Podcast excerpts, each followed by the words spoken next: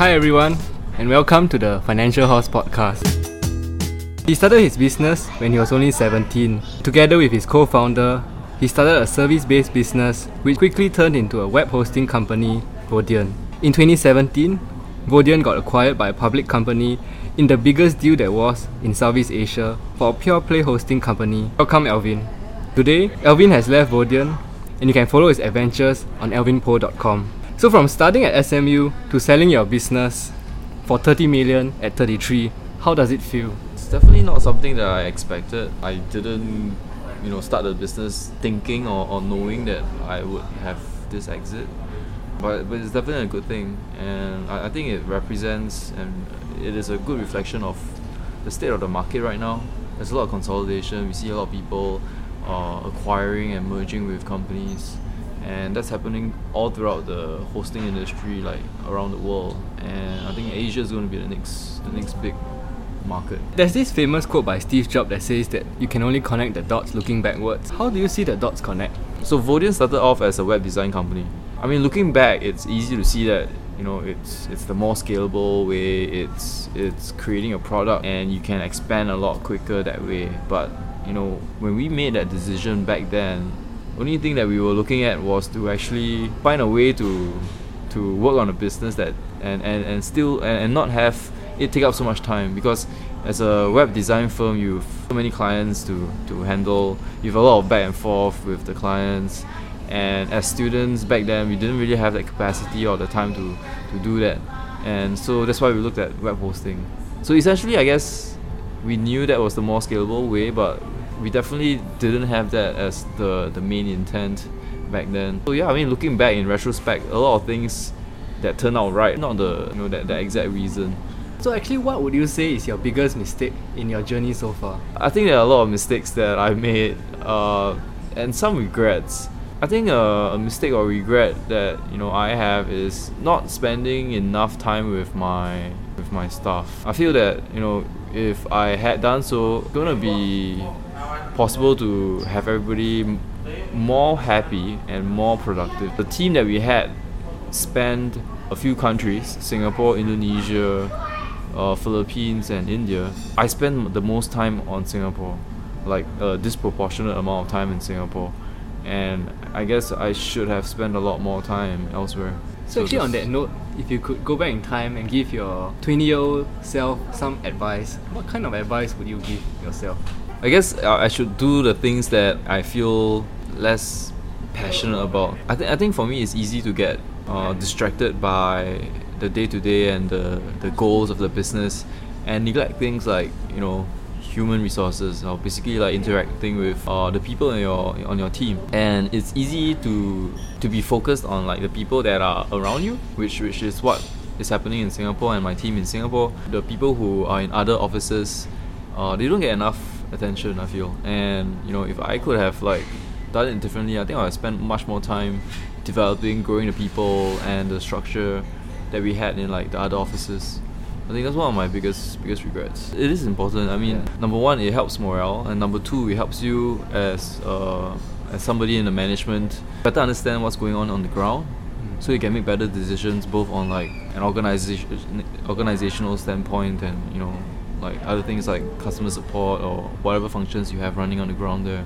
So on that note, what role do you think that education has played in getting you to where you are today? I think that's a very very interesting question because for me education is, is an area that's very close to my heart and one of the things that one of the changing points in my life is the fact that I could go overseas to study. Just doing that really opened my perspective because I met a lot of people who were very different from people I've experienced and met in my life in Singapore. Uh, so I went to Carnegie Mellon in Pittsburgh, Pennsylvania, and the people that I met there, they were not not everybody was like that, but there were some people that were they were really passionate and very very interested in the subjects that they did, like especially in computer science and computers in general, programming, technology.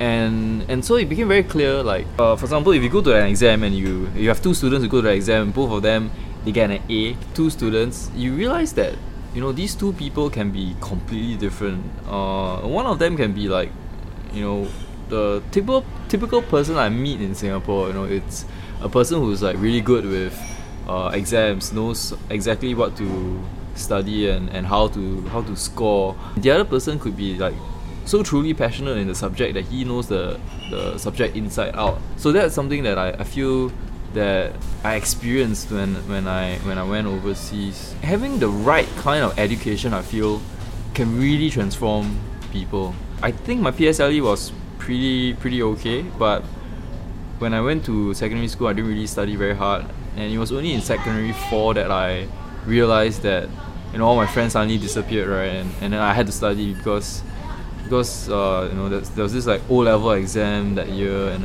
and I didn't really the importance of it but but thankfully I had the you know because my friends were not around I had the I, I didn't I had so much time that I, I just started studying more. And then that got me to the next the next phase of my life. I actually went to a JC for the first three months but then I, I, I, really didn't like it because I thought I was getting out of secondary school right and that was done. But then I realized the JC was like exactly the same in fact maybe even worse. So that's what got me you know looking around and you know that's how I got to uh, poly yeah I, I think I think having the right kind of education in the sense that people or uh, students know why they're studying is important. In the system that I went through, at least back then, uh, 20, 30 years ago, the how was emphasized, right? Like how you study the, the subjects, but the why wasn't very emphasized. Why do you need to study? Why are you doing this? Why are you learning the subjects you're learning? They don't have like uh, role models or inspiration or or people to look up to to, to understand what the future could be if they they got some measure of proficiency in the subject. Mm. So I think I think education needs to reflect that and, and be more of a multi-pronged approach rather than just the one single path. You talk a lot about your experience at uh, Carnegie Mellon. Do you recommend that younger students these days try to spend some time overseas as part of their education? Yeah, for sure. Um, one of the things that I'm trying to do is I'm working on this startup called New York.sg. That's actually a program that brings Singapore students on a month-long program overseas, and that that program is is specifically catered to give them as much career exposure, as much uh, you know insight into overseas life as possible. So the idea is to give them a sense of uh, possibility so when they return, they are like completely changed as a result because they see things that they previously had not seen or, or even thought was possible. You know, hopefully that changes them completely. As an entrepreneur, I'm sure that you're very familiar with stress. Personally, how do you deal with stress? It helped that I really liked what I was doing. I, I like technology, I like computers, and that's what got me started on the whole business. Also, I, I completely believed in the vision that we had, which was not just have a successful business, but to actually provide uh, the best hosting experience for our customers. And, and so that was the reason why we came up with the four pillars that Vodien had uh, speed, security, support, and stability. Because these were like the pain points that the industry faced.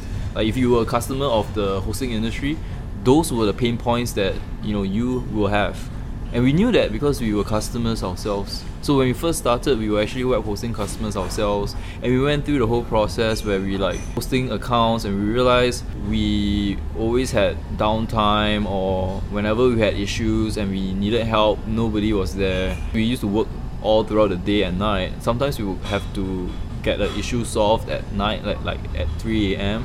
and we couldn't get hold of anyone uh, because everybody all operated on like business hours. So that was very disruptive. We we got a really good idea of what problems people faced. So then when we created the business, we were focused on solving those pain points. Mm. And so that gave us a very very strong idea of the vision that we wanted to to pursue. And once you have that, it's it's a lot easier to wake up and know why you're doing the things you're doing. Most businesses they fail in their first two to three years. I think about eighty percent of businesses fail there. But yours was an amazing success story. Do you have any advice today for a young person who wants to quit his job and start a business? At least for the startups that I've seen recently, roughly falls into two camps right now.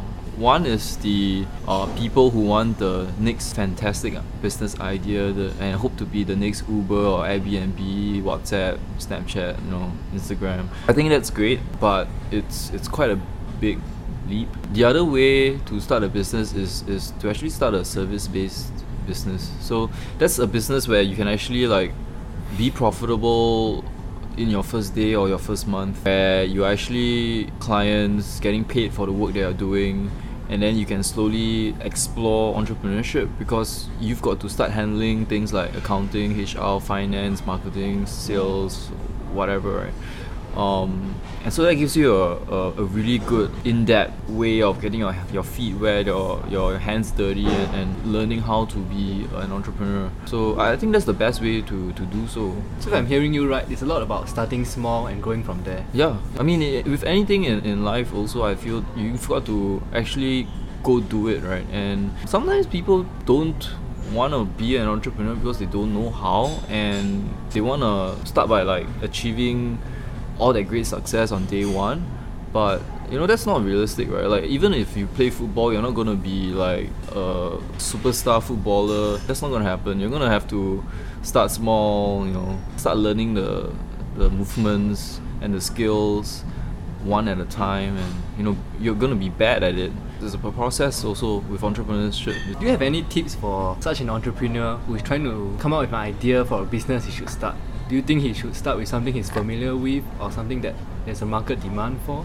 Yeah, for sure. I, I feel that it's a process. It first of all has to be something that is close to him. So in terms of whether or not he is good at it or whether or not he likes the topic, those are those are advantages to people.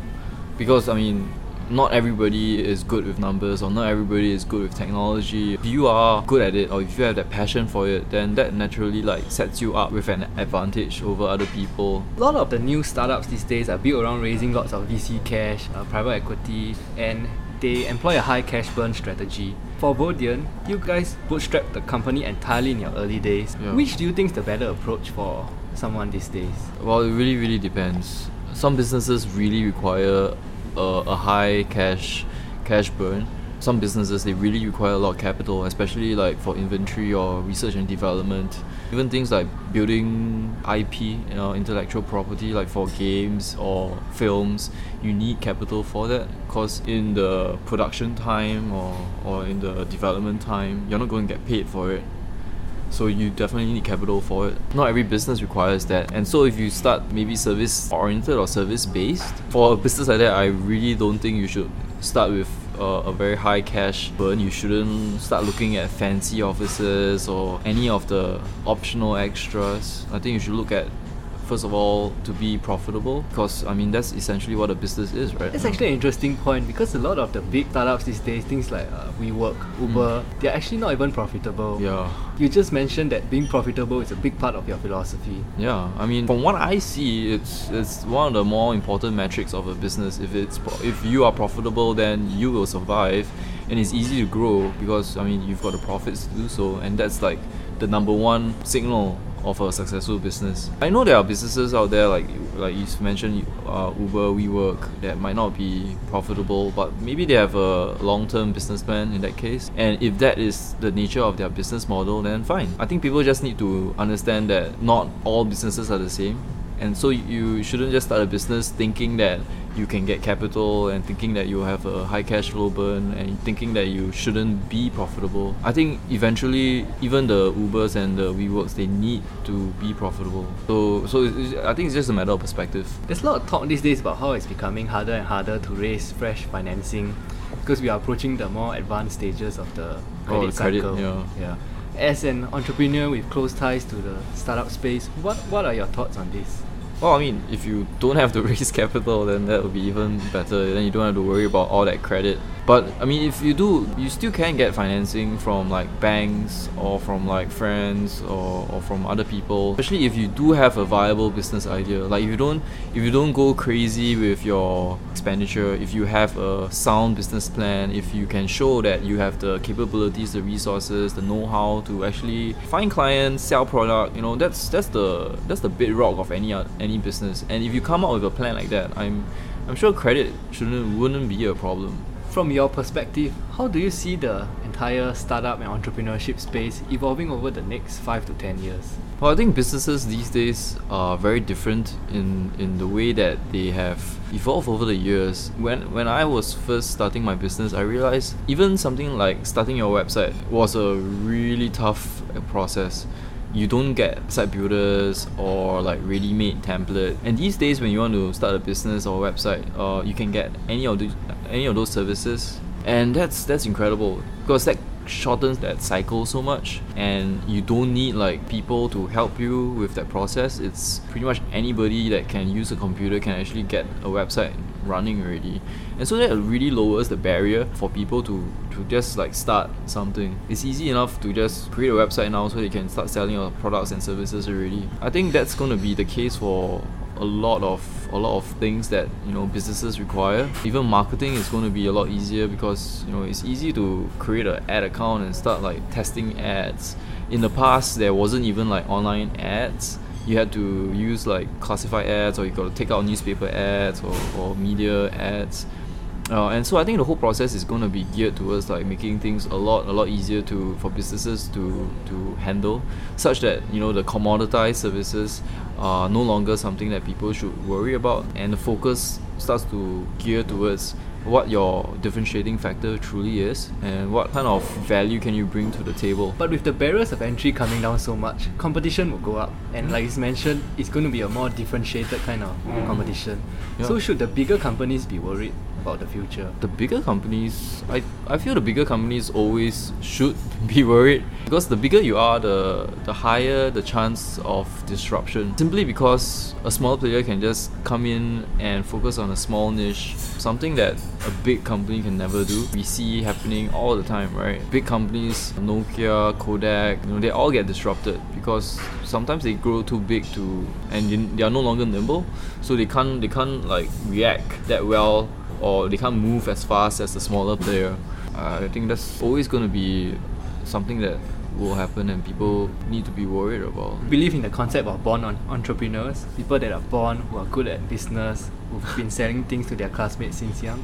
Maybe that helps. I like I don't know if it's because you're born that, that way that's why you, you go like do entrepreneurial stuff and sell things when you're a kid or is it because you know maybe you weren't born that way, but maybe because your circumstances needed you to find income or find money. So for for me at least, when I was young, I was selling stuff as well to my classmates and, and what whatnot.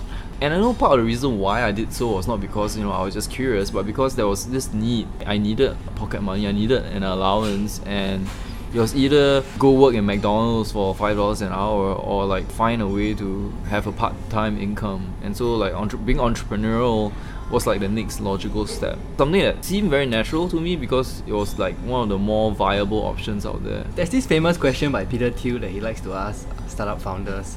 Tell me one thing you know to be true. It can be anything, but which not many people would agree with. Well, I, I think focus is super important people don't know how to say no enough.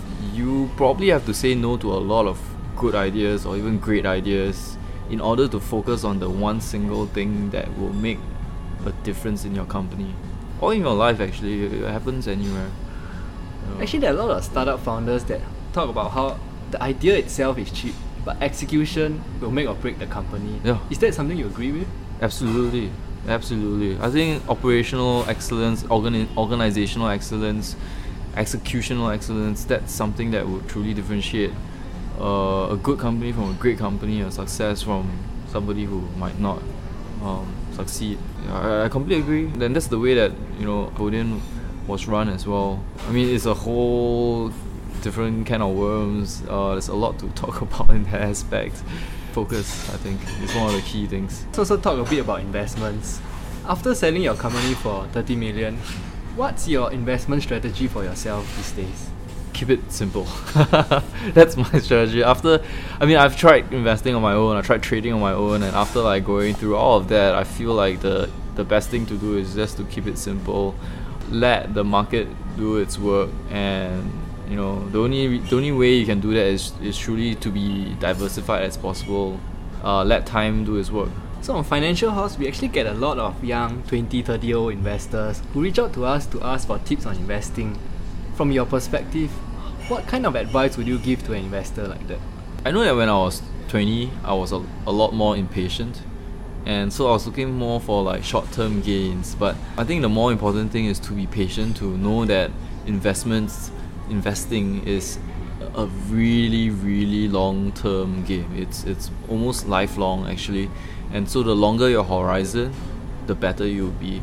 And I feel that, you know, if you can just set aside money, put it somewhere, not look at it at all, um, that would probably be the best. You've actually recommended a lazy portfolio on your blog. Yeah. Could you elaborate a bit about what the lazy portfolio amounts to? So, so it's, I mean, it's exactly what I've, I, I just said about like uh, keeping things simple. When you set money aside, you set it aside into an investment vehicle that, that is diversified enough. And a lazy portfolio is, is really that it's, it's simple and it's so diversified because it includes the entire world. And so you basically just buy into uh, the, the, the world, the index, um, and, and literally that is it. So you buy the ETF that mimics the world uh, bench the benchmark of the, the world's uh, markets, and you just keep your money there. And basically, over time, historically, we've seen the world stock markets perform at uh, you know I don't know numbers offhand, but it's, it's an incredible amount. Uh, I think one of the greatest forces in the world is capitalism. Given enough time, the the world's economy, the world's enterprises, and as a result, the world's stock markets will reflect that value. So I, I guess that's the best way. The lazy portfolio just basically allows you to take part in that. Yeah, you just you just buy that one product. Your entire portfolio is comprised comprises of one or two funds. That's it. So from a longer term perspective, I agree that the stock market will always go up over time. But on a short term perspective, let's say two to three years, there Yeah. could be downturns in the credit cycle Mhm. that Yeah, cause for sure. investments to go down. For sure. So, with a strategy like this, do you advocate for averaging in over time or making one big lump sum investment?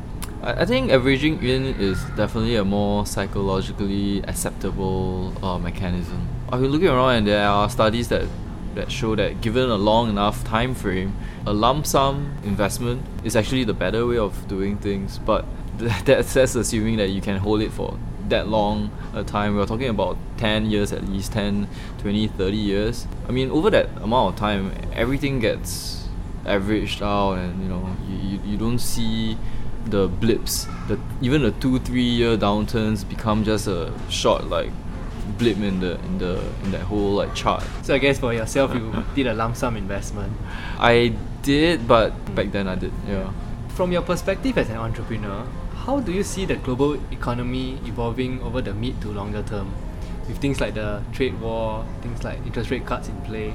I think right now we are in a very volatile time.